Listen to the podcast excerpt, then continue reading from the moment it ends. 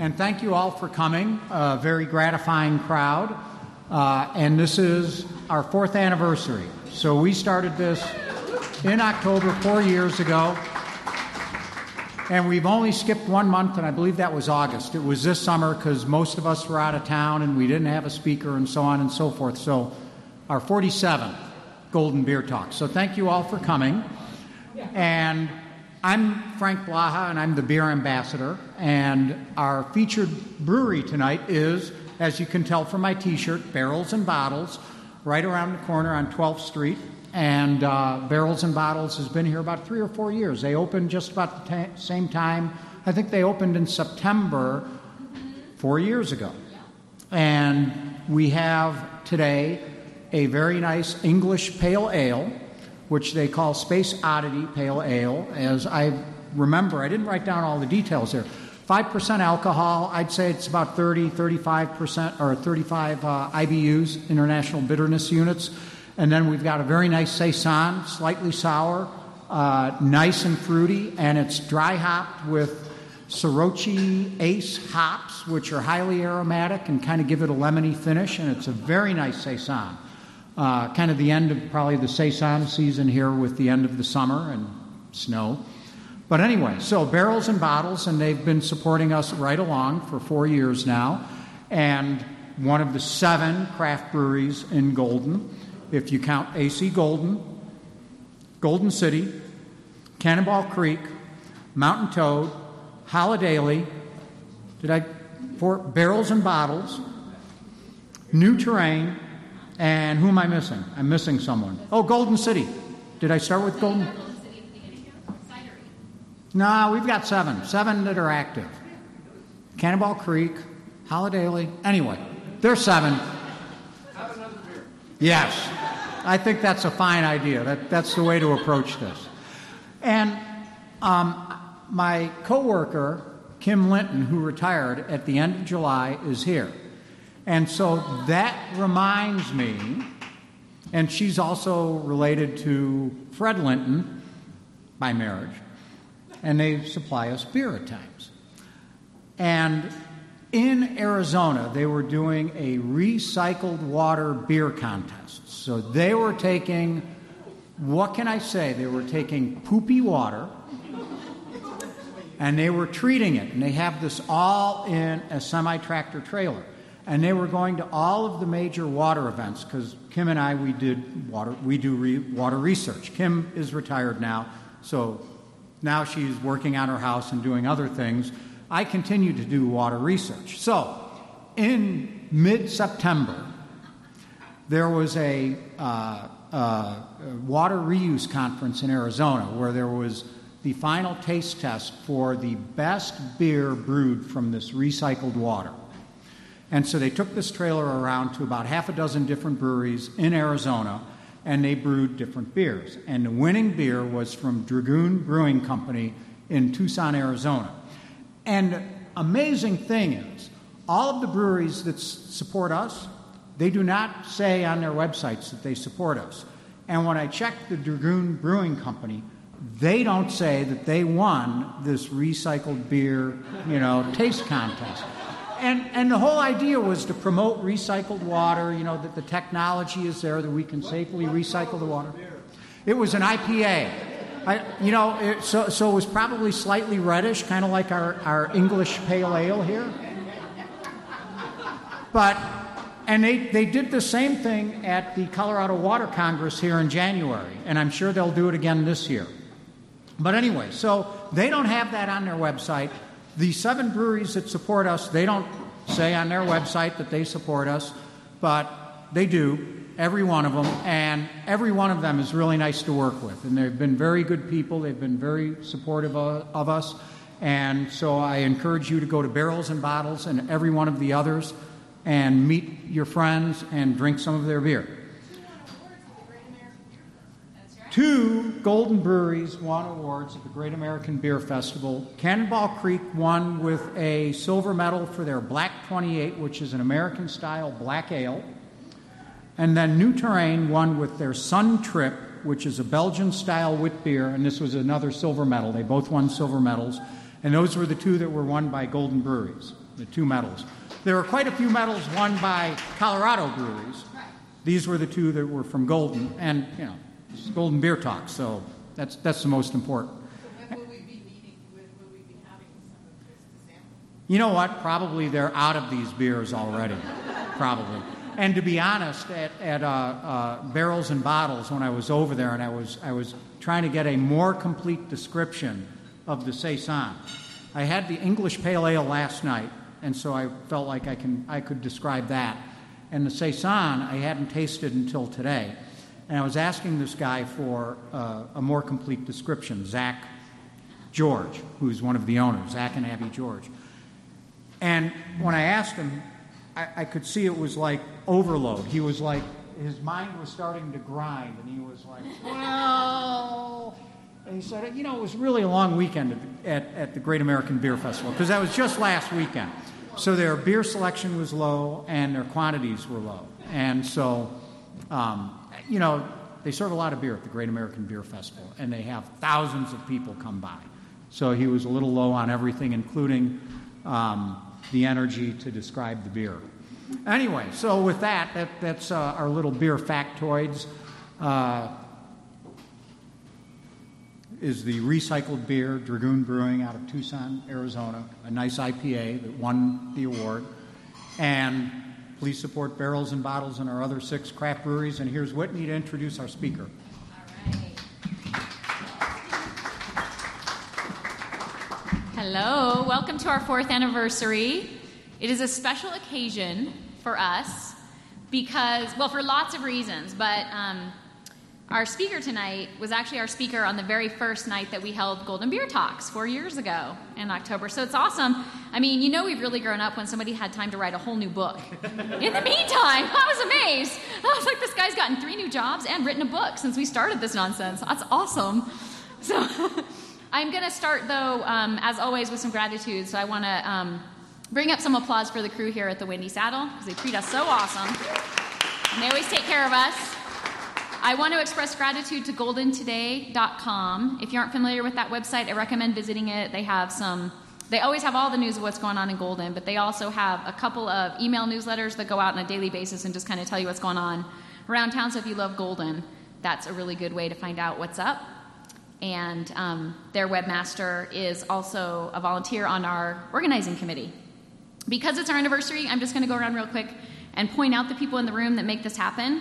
So I'm going to start over here. Matt is on the soundboard.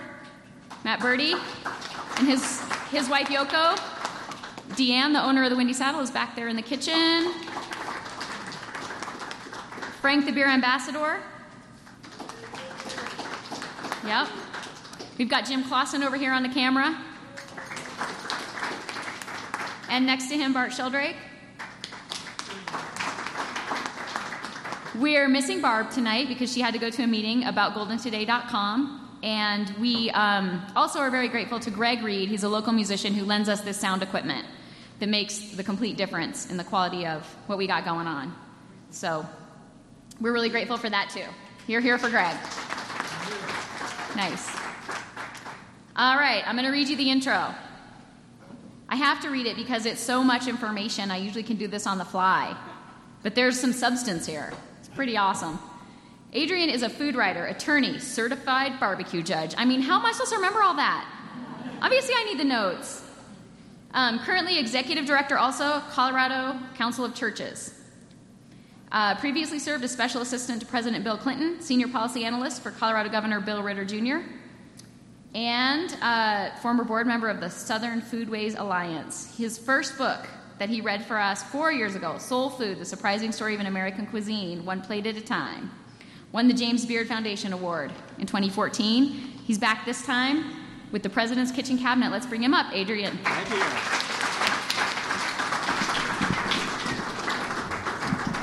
So thank you so much, Whitney. It's great to be back here. So I feel kind of special, you know, like a four-year anniversary. So what I'm going to do tonight is, oh, hey, Whitney, how long am I supposed to talk? twenty, twenty-five. Okay, good. All right. Um, what I'm going to do is give you my background, how I came to write this book, and then just give you some of my favorite stories from the book. Not all of them, because I want you to buy the book.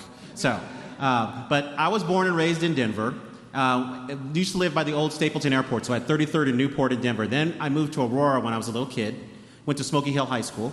Went Stanford undergrad. I have a Stanford alum here. What's up? Stanford, go Cardinal. All right. Uh, and then I went to Georgetown Law School.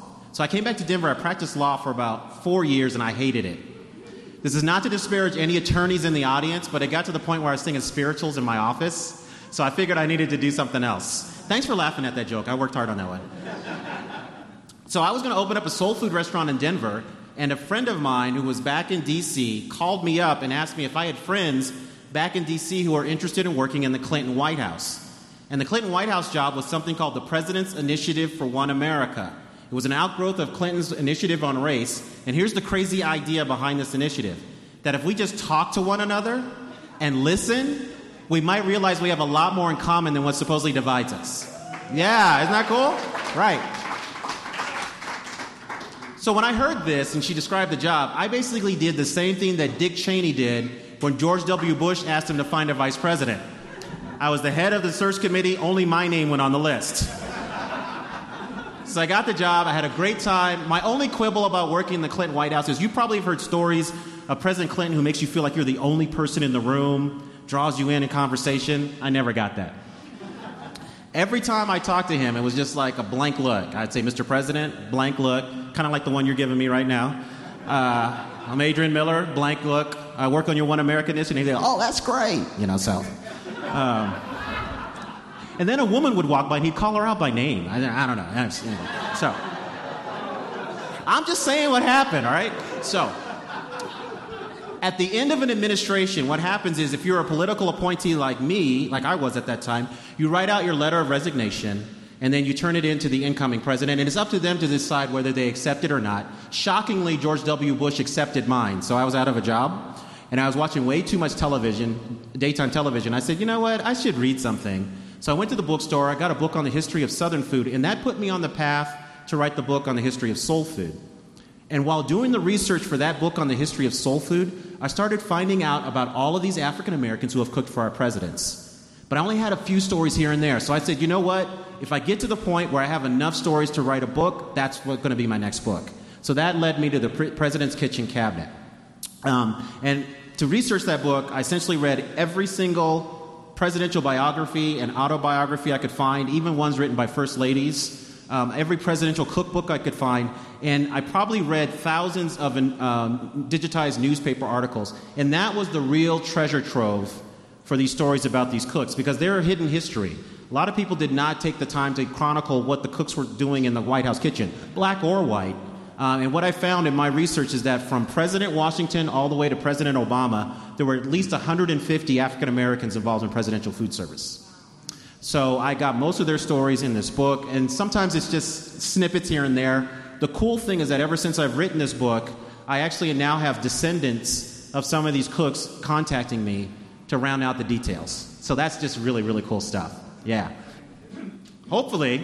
Yeah, I mean, I've already, in six months, I already made it back the money that I had for my royalty advance, and it took three years for the first book, so that's a very good sign. So I'm hoping to do an expand and revised edition, because they also pointed out the stuff that I messed up, um, mainly because I was relying on a lot of secondary sources, and secondary sources don't always get it right, including name spellings and things like that.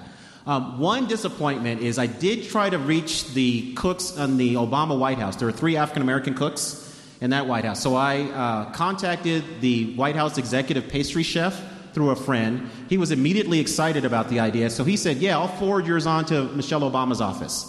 So the, I'm thinking, I am in, I'm going to have serious access. So not one day, not only did I get a rejection email, I got another one twenty minutes later, just in case I got it twisted the first time around. So I didn't get a chance to talk to the, the contemporary cooks in the White House. So the book has more of a historical feel that I wanted, but still, I'm very, very proud of the work. So what we find is that a couple things. One is that our presidents are in what I call the presidential pickle. We want our presidents to be extraordinary people, but we also want them to be a lot like us. And so food can be a metaphor or a window on the presidential soul. So if a president likes the food of their childhood, the food of nostalgia, America, reg- American regional food, we are like, okay, that person has the common touch they're in sync with the American people. Now, if they like fancy food, especially French food, we get a little suspect, suspicious. We're not sure they have the, um, the, the common touch. So a lot of our successful presidents have been very savvy in using food as a symbol and as a way to actually advance their presidency. Um, in terms of White House Kitchen, typically you have the executive chef, and then you have a pastry chef who may have an assistant, and then there may be two or three other people. And what people don't know is that the White House kitchen is actually very small. It's only twenty-six feet by thirty feet. So it would fit in this room right here, okay? So there are not a lot of people in the White House kitchen. Um, and most White House cooks in our history have been accidental. They have either been uh, the enslaved person or the private cook of someone who became president. Very few people enter their career saying, I want to be a White House cook. So um, I chronicled their story. So the first chapter that I wrote was about presidential stewards. And stewards are the people in charge of all the White House operations. Today we call that person the chief usher. Uh, and so for a, much of our history, that, have, that has been mainly biracial African-American men who have had that position as trusted servants. And so the first person I, I want to tell you about is a guy named Samuel Fraunces. Has anybody been to Fraunces Tavern in Lower Manhattan? Okay, so there's a replica of this guy's tavern. So he's born in the West Indies. He comes to the United States in the mid seventeen fifties, starts running a business, and one of those was Fraunces Tavern. And General George Washington was one of his most famous customers, loved his food. And uh, when Washington becomes president, he actually taps Fraunces to be the first presidential steward. That meant he hired all the cooks, all of the servants, and um, he also did all the shopping and the menu planning. Okay. So um, the first story I'm going to tell you about is the Poison Pea Plot of seventeen seventy-six. Now, did anybody learn about this in high school? No. Oh, wow. Okay. So the story goes, well, first of all, I have to tell you, all of our presidents, you know, they're human beings, so they have their favorite foods. George Washington loved green peas. He loved green peas so much that his contemporaries called him P. Diddy. Okay, I'm just kidding. Yeah. Sorry, see, that joke was just right there. I had to go for it. All right. So the story goes, Washington is there um, for dinner one night, and uh, Fraunces' daughter, a woman named Phoebe, is making dinner for them, and uh, she's making the green peas, but there was this guy named Thomas Hickey who was hanging out in the kitchen, and he was not feeling all this revolutionary talk. So he distracts Phoebe, and he adds some extra seasoning to the peas, and they get sent out to the table. So Phoebe thinks something's going on. She tells her father, Fraunces, who immediately discerns what's happening. And the story goes that just as the general is about to eat his peas, Fraunces bursts from the kitchen, grabs the plate of peas, and throws it out the window. At that precise moment, a chicken is walking by, pecks at the peas, and dies. That's how they figure out their poison. It had arsenic on it. So yeah, that animal testing just showed that, that the peas were poisoned. So it's a fantastic story, but it's probably not true for a couple of reasons. One, there was a woman named Phoebe, but, um, or there was, Fraunces had a daughter, but she wasn't named Phoebe. Could have been a nickname. Uh, secondly, there was a guy named Thomas Hickey, but he was hanged that summer for counterfeiting, meaning that he forged passes that would have allowed some unsavory characters to be in Washington's presence, but he was not charged with attempted assassination, which would have been the charge under the story. So it's probably not true, but if it is true, ladies and gentlemen, it's the first example of culinary homeland security in our great nation. Yeah. So uh, another, so after I talk about the stewards, then I talk about enslaved cooks in the White House, because a lot of our presidents have been slaveholders. And one was for Washington, a guy named Hercules. And Hercules was uh, the cook at Mount Vernon. And when the executive residence moves from New York to Philadelphia, because D C was being built, so the capital was Philadelphia for several years, uh, Washington hires a white woman named Missus Reed to be the cook, but I guess her food was straight nasty, because he ends up firing her after six months. So he has uh, Hercules come up from Mount Vernon to be installed as the cook. There was only one problem. Pennsylvania had something they called the Gradual Abolition Act of seventeen eighty, which meant that if you were an enslaved person on Pennsylvania soil for six months or longer, you're automatically free. So what Washington did to get around this is that right around the six-month deadline, he would pack up all the enslaved people in Philadelphia, send them back to Mount Vernon, leave them there for a couple of weeks, and then bring them back. And he does this, I know, messed up, right? So he does this on and off through his presidency. Towards the end of Hercules' presidency, or the George Washington's presidency, Hercules does escape, and it's believed that he actually escapes to Europe, because there's a painting of Hercules hanging in a museum in Madrid, Spain. And the title of the painting is A Cook for George Washington, and the artist was Gilbert Stuart. Same artist for the iconic portrait of Washington. And if you look at the clothing of Hercules in that painting, it looks like what a European chef would have worn, not an American chef. But we, because uh, Washington was very vindictive and actually did everything he could to retrieve escaped slaves, we really don't know where Hercules winds up. It's one of the great mysteries. So then after talking about enslaved cooks, then I talk about the free cooks who uh, cook for our presidents. And I focus in on a woman named Laura Dolly Johnson, who was a private cook in Lexington, Kentucky, for a man named John Mason Brown, who was a Kentucky colonel.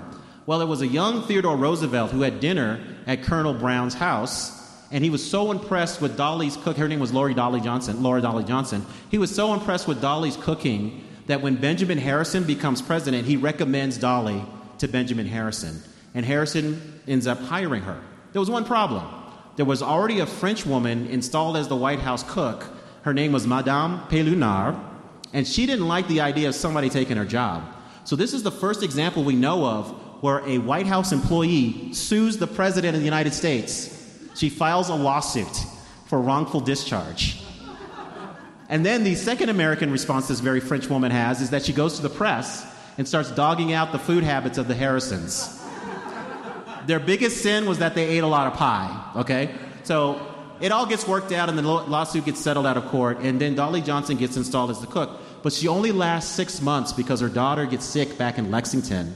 So she goes back, and she uh, cares for her daughter. And then when Grover Cleveland becomes president, he actually hires her to come work at the White House again, and she works for a full term in the White House. After her White House stint, she's one of the few examples of an African-American presidential chef who actually goes on to do a business or something else. So she ends up running restaurants in Lexington, Kentucky, and there are newspaper advertisements of her restaurant. And she says, Dolly, the famous White House cook, talking about her. I think this is awesome. This is a black woman in the eighteen nineties in Lexington, Kentucky. Um, for those of you who got a recipe card, on the back is Caroline Harrison's recipe for deviled almonds. We don't have any recipes attributable directly to Dolly Johnson, but during her stint for the Harrison, she would have cooked this. And this is just very simple. Almonds, butter, and cayenne pepper. Very addictive. Uh, then the next chapter I talk about what happens when the president travels. So a president can bring their own cook, or they usually, uh, if they're going to be away from the White House for a long time, they just borrow a local cook. So Franklin Roosevelt, because of his polio, would go to Warm Springs, Georgia to get treatments. And he would stay a couple to three weeks at a time. And a wealthy white family loaned their cook to him, and, and her name was Daisy Bonner. And Daisy Bonner got him hooked on all kinds of Southern delicacies. But you know the one he loved the most? Just guess. It's, I, I, okay, I'll give a free book to anybody who actually guesses this, all right? Nope. Nope. Unusual. Nope, something unusual. Oh, you got it. Who said that? All right, I got to give you a book. She said pig feet. Man, I got me and my big mouth. Okay, you're, you're going to get a book. No, pig's feet. Yeah. Pig's feet. Franklin Roosevelt loved pig's feet so much that he served sweet and sour pig's feet to Winston Churchill in the White House. We know this because one of the black butlers witnessed the whole scene and wrote about it in his memoirs, and I have the story in my book. Roosevelt, they take one bite. Roosevelt says, how do you like it? Churchill says, um, it's got an interesting texture, kind of slimy. So Roosevelt says, okay, great, we'll have them fried next time. And I guess Churchill's face said it all, because he said, I don't think I'd like them fried. And they started laughing. Now, if you don't believe how much he loves pig's feet, if you go to Warm Springs, Georgia today, they actually have preserved the shopping list for Roosevelt's last week of life. And on there are four pig's feet. So that's how much he liked it. But she got him hooked on all kinds of things. But one thing that he loved was something she made called a cheese souffle. Has anybody here ever made a souffle? Okay, so souffle cooks. What is your biggest concern about a souffle? Falling, right, deflation. So ladies and gentlemen, I'm about to tell you a story that's a miracle that's going to rattle your soul and maybe even your belly. Last day of F D R's life, he's sitting for a portrait. You may have seen it. It's an unfinished portrait. Daisy Bonner had a cheese souffle in the oven that was timed to be served at one fifteen. F D R has his fatal cerebral hemorrhage at one twelve. So he never gets the souffle. Daisy Bonner says that that souffle did not fall for two hours until he was officially pronounced dead. Now, I have the recipe in my book, and I can just tell you it doesn't stay up that long. But anyway, that's what she says. But she was so moved um, about F D R's death that she actually is the one who calls the White House switchboard And if you go to Warm Springs, Georgia, and go to the kitchen and what they call the Little White House, you'll see a plaque on the wall and some plastic. And underneath the plastic, Daisy Bonner wrote in pencil, Daisy Bonner cooked first and last meal for President Roosevelt. So she pre- preserved that. Just to tell you another quick souffle story, John F. Kennedy loved souffles, but he was notoriously late for meals. So the chef's strategy to get John F. Kennedy his souffle is he prepared four separate souffles, and then he cooked them on fifteen-minute intervals, just hoping that J F K would arrive on time. So that was his strategy for that. Um, then, this is a chapter you'll love. I wrote a chapter purely about Amer- uh, presidential drinks. Because one of the biggest cat and mouse games in uh, American history is whether or not our president gets their drink on. Okay? And presidents usually de- will decline, de- you know, they will just say, I don't drink. And then somebody proves that they do drink. And they say, well, I don't drink a lot. And then they prove they do drink a lot. And they'll say, well, it's just wine. And they'll say, no, it's more than that. So, a lot of funny stories about that. Uh, anybody want, I'm not going to give a free book for this one. Anybody want to guess what John F. Kennedy's favorite beer was? No, no. The brand, it's a brand. No, no, no. Yeah, you're in the right, right, you're getting the right part of the world. Getting the right part of the world, not Guinness. Heineken. Yes, he loved Heineken. Now, the funniest Coors story, y'all know this one? Have you heard about the Coors story with Gerald Ford? Okay. All right. Yes. So the story is, and it, it's not been substantiated, but, you know, back in the seventies, you couldn't take Coors beer east of the Mississippi. Okay. So supposedly, while Ford was out in Colorado for a trip, there were Secret Service people loading up uh, boxes of Coors on Air Force One to take back to the White House. Somebody took a picture of this, but this picture is not surfaced. So anyway, I think it's interesting. But the story I want to tell you is about an old-fashioned cocktail. Does anybody know the ingredients in an old-fashioned cocktail? Okay. Fruit. Fruits, like citrus, like usually orange, right? Mm-hmm. Whiskey or, or bourbon. Yeah. Sugar. Uh-huh. Some kind of bitters. Wow, that's a very good description. Did you have one just before you came over here? All right. He makes them. All right. So this is a very nineteen fifties thing, but the Trumans loved to have an old-fashioned cocktail before they had dinner in the White House. So the first night that they, they, they asked for a old-fashioned, their African-American butler, a guy named Alonzo Fields, who was the same guy who witnessed the pig's feet, uh, he was in charge of making it. He was the bartender. Basically, he was the maitre d' of the White House, but he was in charge of drinks. So he makes it. Bess Truman takes one sip, and she says, uh, Fields, could you make these a little drier next time? We're not used to our old fashions being so sweet. Fields is like, all right, not a problem. So uh, the next night that they asked for it, he makes it. Bess Truman takes one sip. She says, this tastes like fruit punch. All right. So now Fields is a little hurt and a little angry. So the next time that the Trumans ask for an old-fashioned, he just gets two splashes of bourbon and some ice. Bess Truman takes one sip, looks at Fields, and says, now that's how we like our old fashions.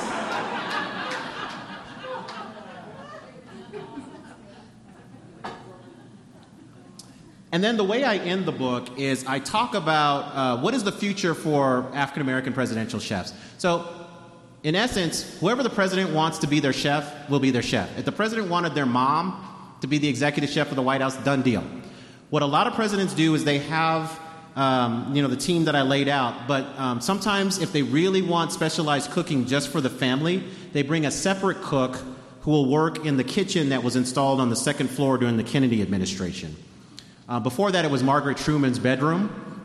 Um, but, it, but Jacqueline Kennedy, uh, because the first family would eat in the state dining room, and she felt it was just too, it wasn't intimate enough. So she had uh, that space changed into a small kitchenette and dining space. Uh, and so the, since then, uh, first families have eaten their private meals up there. So, um, but not every president does that. President Obama had a guy named Samuel Cass, Cass who was uh, he brought in as a private chef. But before that, the last president to have a private chef was a guy named um, was Lyndon Johnson, and her name was Zephyr Wright. Zephyr Wright was probably the most fascinating figure out of a lot of interesting people. Um, she starts cooking for the Johnsons in the nineteen forties. And uh, many attribute Lyndon Johnson's rise in Congress to uh, Zephyr Wright's cooking.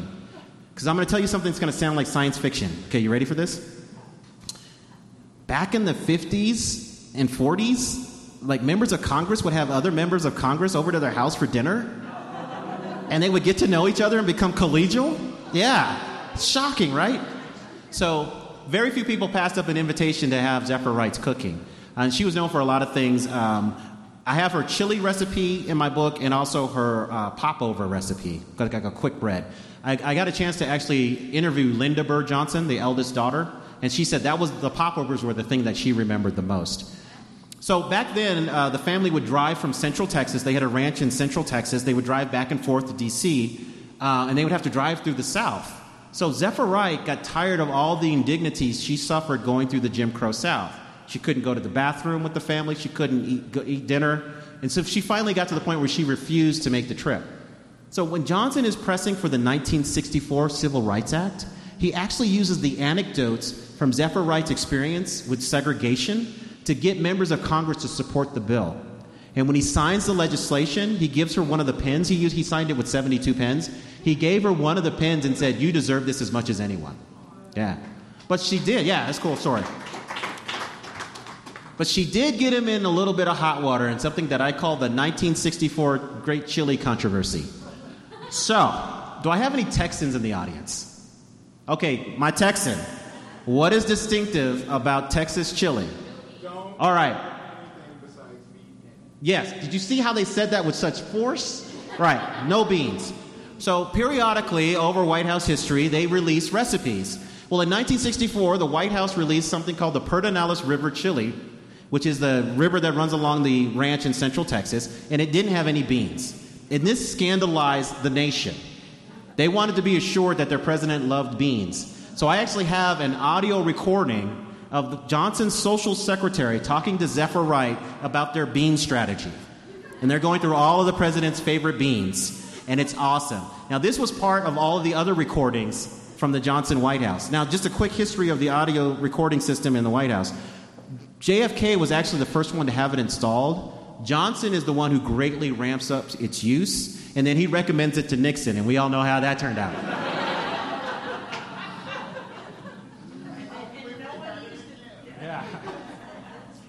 So at the end of this recording, after going through all of his beans, and one of the funniest moments is they talk about how they use Velveeta for special occasions. That just sounds hilarious.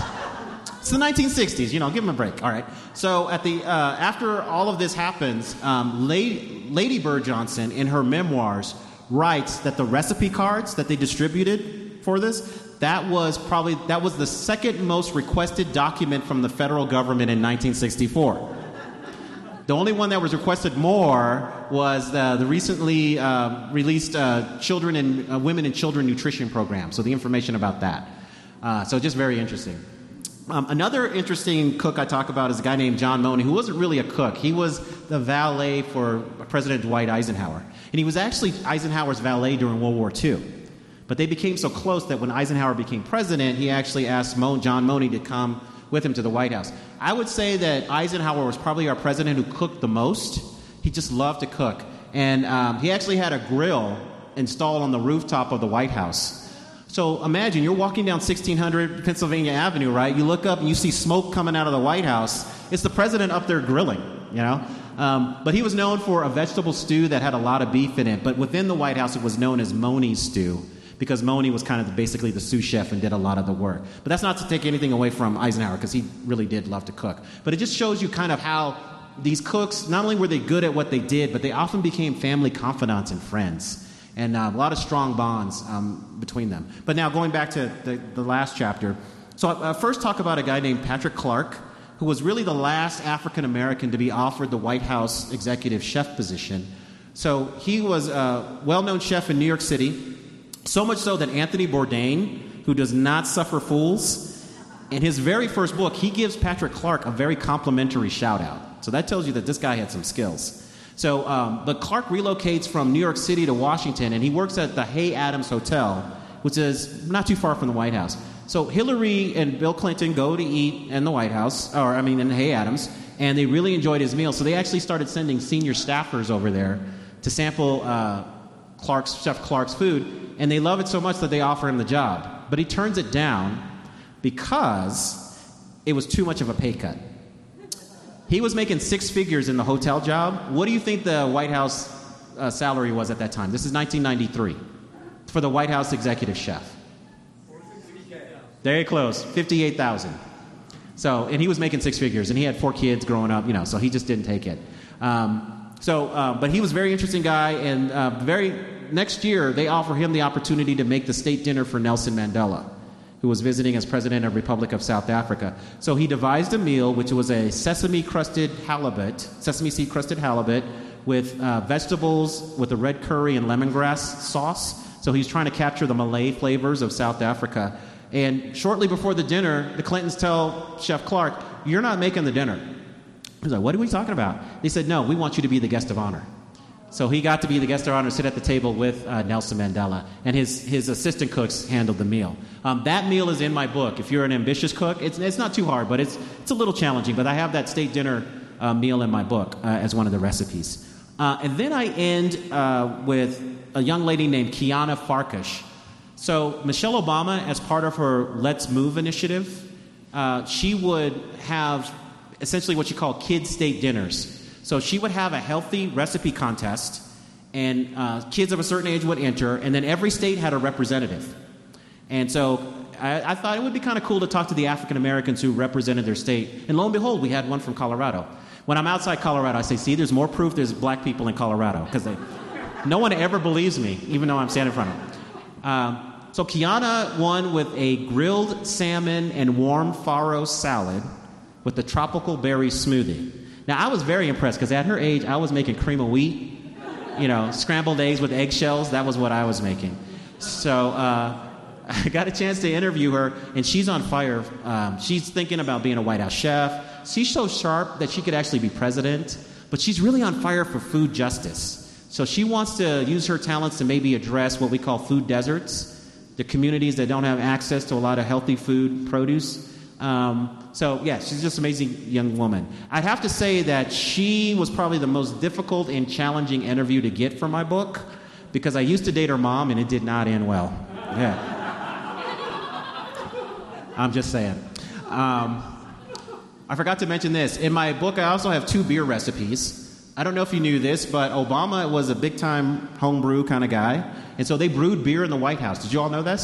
Uh, yeah. So in twenty twelve, they brewed beer using honey from the White House garden.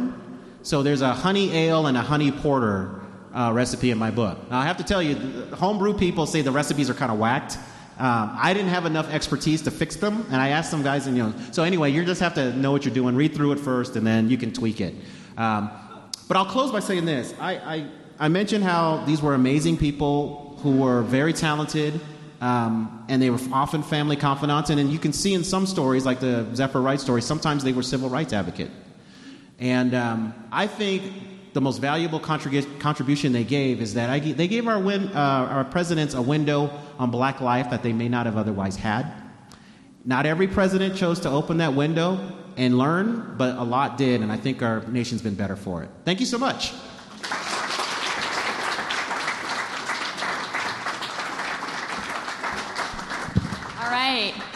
We're going to stop. Oh, we're going to stop for a sec and um, maybe get another beer or something else. And we'll come back for Q and A. I have two important thoughts to share. One is Kim, who's standing up right now, um, which is which is fine. You're welcome to stand up. I just want I want to share with everyone. Um, Kim's husband, Fred, who's not here tonight, is our source for beer at Coors, and I'm sure would really appreciate that story about the Coors beer and the airplane. So I hope you share that with him. And we are really grateful for the support you guys have given us. Yeah. So please know that. And then also, in our household, we have this like daily tradition we call Quote of the Day, and it was kind of a dry day for that. And I went to a lot of meetings. There weren't very many quotable phrases, but while I'm telling soufflé stories, I think ranks. Quote of the Day. Nice. All right. Let's go ahead and get another beer or whatever you need, and we'll come back in a little bit for Q and A. Probably some of you have some questions for Adrian. Here you go. If you don't mind repeating the questions for the recording. Oh, sure. Yeah, happy to do that. Any questions? Yes. I want to know if you tried all the recipes in the book. Have I tried all the recipes in the book? I have tried most of them, not but not all of them, because I have some hardcore cocktail ones that I just haven't made at home yet. I did a tasting party, so I got. A, I guess I actually I should say yes. I have tried all of them because I did it. We had a. Um, I basically asked a lot of home brew people to make the beers, and then I had some people just make all the cocktails, and we had this big tasting party. So, yeah. Now, the one, I, I have not made it myself, but I had other people make it, was the Nelson Mandela dinner. Yeah. But some of the other recipes I've had actually at presidential libraries, because what I there are a mix of um, actual White House recipes. Some are historic, so, like, I couldn't cook them because it, it's just, it's kind of hard to translate it to a modern oven and all that kind of stuff. Um, and then I had home cooks uh, make them and send me notes, and then I got to taste, so... I did not include the pig's feet in my book, so that, I can say I did not try. I mean, I've had pig's feet, but I didn't have the sweet and sour one. If you want the recipe, I can hook you up. Just let me know. Yeah. And actually, I should have said this. The recipe is actually not from Daisy Bonner for the sweet and sour pig's feet. It's from the Princess of Norway. So that's where he got the recipe from. Yeah. Yeah. Yes.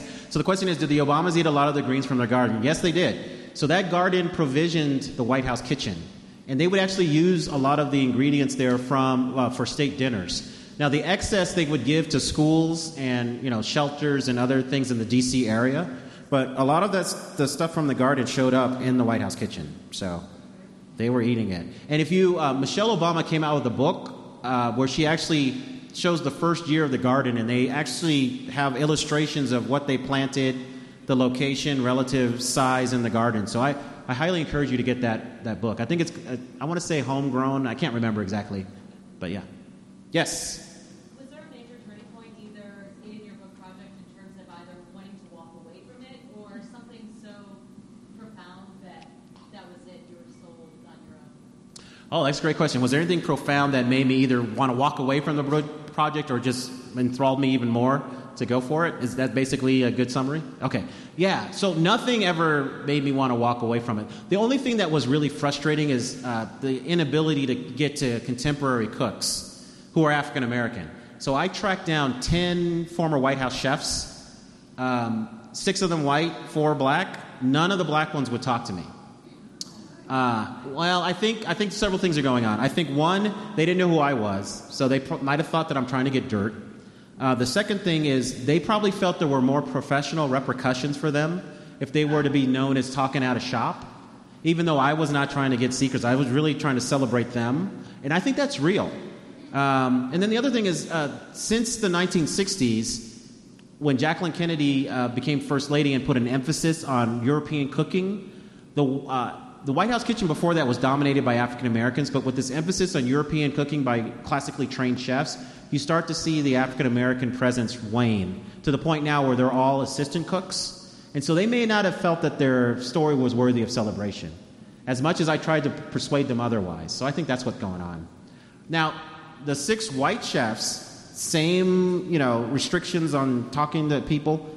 Five out of the six were agreed to talk to me immediately. In fact, most of them were telling me stuff I shouldn't even hear. When with, with, the, with the white chefs, the problem was trying to shut them up, actually. Um, and then I knew it was going to be difficult to get to get to cooks in the White House. So that was a frustration, just the lack of cooperation. So again, I had to rely on, on um, individual sources. But I think the thing that sold me was early on I found out about Zephyr Wright. And that chili story, and listening to that tape, I was just like, I'm all in. I just I know there's gold here. I just got to find it. Yes?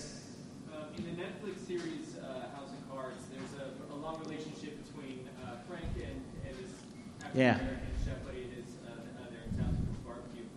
Um, they part, the last time we ever see that, see that chef is in the White House, they're both really angry at that point. Was there ever a really explosive departure between African American White House staff and, and the White House along any of those times? Yeah, that's a great story. So uh, he, he mentions the House of Cards where uh, Frank Underwood, from his rise through Congress to become a president, actually has this friendship with a guy named Freddie. And he would go to his, that was like his retreat, so he would go to his barbecue place. And like early in the morning, at eight o'clock in the morning, would have a plate of ribs made by Freddie. And they had this long friendship, but then they have a falling out. So um, we don't see a lot of incidences of, uh, say, black employees having a falling out with the president. It's more black employees falling out with themselves. So one story that I write in my book is that one morning, Rutherford B. Hayes hears this loud crash coming from the basement. And so he dispatches the White House police to investigate.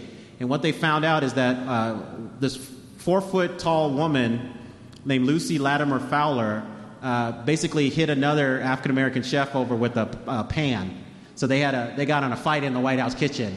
And newspapers had a field day with this story, you know, because it was right after the Civil War, so they were saying, oh, another Civil War is breaking out in the Rutherford B. Hayes White House and that kind of thing. But um, other than that, it's a real collaborative effort. Um, you know, you have a lot of personalities. People don't get along, but you don't find many instance, uh, instances of kind of real fights and, and fallout. And I'm sure they happen, but there's such a strong code of silence among White House workers that I think that's why you don't hear about these things. Yeah. Yes, back in the back and then here. All right. So I've, I've got a hypothetical question for you. Oh, let me take a drink. And, and you, you touched on George Washington, and I've heard that story before, how he kept his slaves enslaved. And my question is, he never came out strongly against slavery, like ever. Mm-hmm. You know, you, and we're so busy praising him. Do you think that if he had made a strong statement, that might have changed some of the destiny of these United States? Oh, absolutely. If there was any person that could have altered the course, it was him, because he was so deified in his time. I mean, even to this day, people are still in the White House are still doing things that George Washington used to do in terms of customs and manners. Um, some others died hard, and I think if he were to make a statement, uh, you know, there would have been some begrudging criticism, but I, I think it would have put us on another course, more so than someone like Jeff, because Jefferson, you know, he, he mused aloud about this stuff, but he never made a strong statement either. But he was so damaged politically that I don't think it would have had the same sway. So if there was anybody in that era, it would be him, maybe Ben Franklin, um, but somebody like Alexander Hamilton or Jefferson, they just... Because they, so many people hated them, I just don't think they could have carried the water on that issue. So great question, but I, I'm convinced if Washington had said something, we'd had a different future. Absolutely. Okay, yes? Kind of a practical question. With a small kitchen, do you know how they serve large numbers of people at those state dinners? Great question. So for the large, for the state dinners, what they have to do is they have to hire extra cooks, and they actually have to hire extra waiters to serve, and it all depends on how many people they're going to serve. So until eighteen sixties, eighteen seventies, state dinners were just thirty-six people. After that, you start to see the amount grow to fifty-four, and then when you get to the Kennedys, who the innovation they had is rather than having a large wishbone shape for the state dinner, they started putting in round tables, which greatly increased the number of people you could have. So then you start getting one hundred sixty, and then, you know, the Obamas have had hundreds. Sometimes you get a couple thousand with people on the tent. So what they have to do to cook is they actually create cooking tents and stations outside the White House kitchen. And then a lot of the stately halls in the White House become kind of assembly centers for plating food. So that's what they have to do. And they, and everybody that they hire has to go through the background check.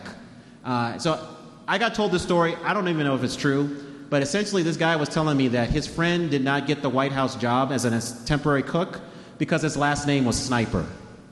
That just seems ridiculous to me, but that's what he said. So. Do you know how much one of those state dinners costs? Uh, no, and I don't, and there's a very good reason why I don't know how much the state dinners cost. So uh, another shell game that our presidents play is that they always try to hide the costs of their entertaining.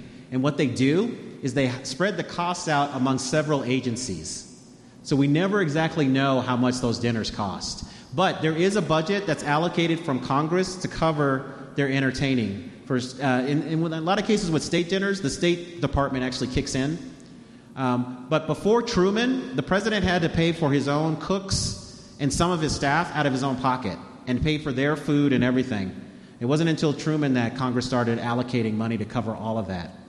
Uh, and then if they are running low, they'll reach out to private sources to make up the cost.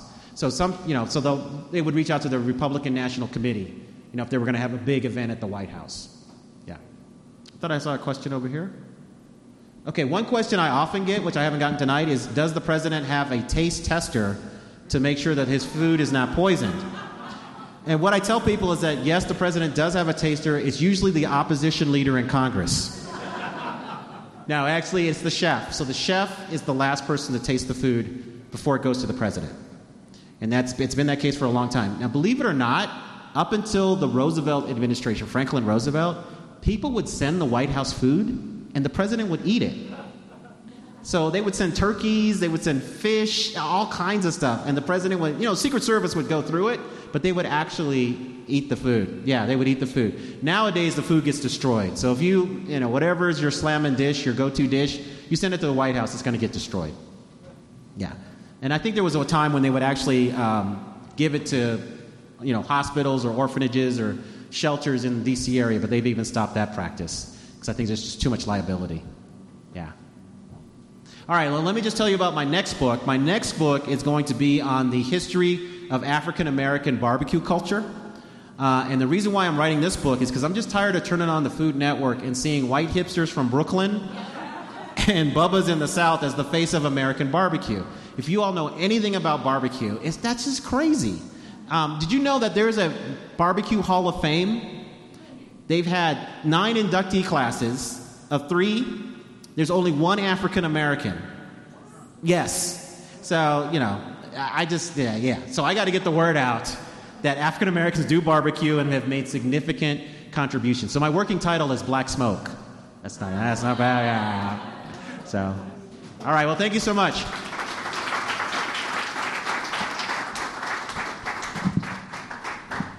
A couple of quick announcements. Next month, we will have our annual auction for very special tables. So if you want to support Golden Beer Talks, we uh, will auction off a ta- some tables. If you are the lucky winner, you get to have your white tablecloth table, meals, beers, and a couple of your friends. Serves four. So start thinking about your bids. We will have our auctioneer here for our beer talk on the second Tuesday of November. Also, a quick vignette.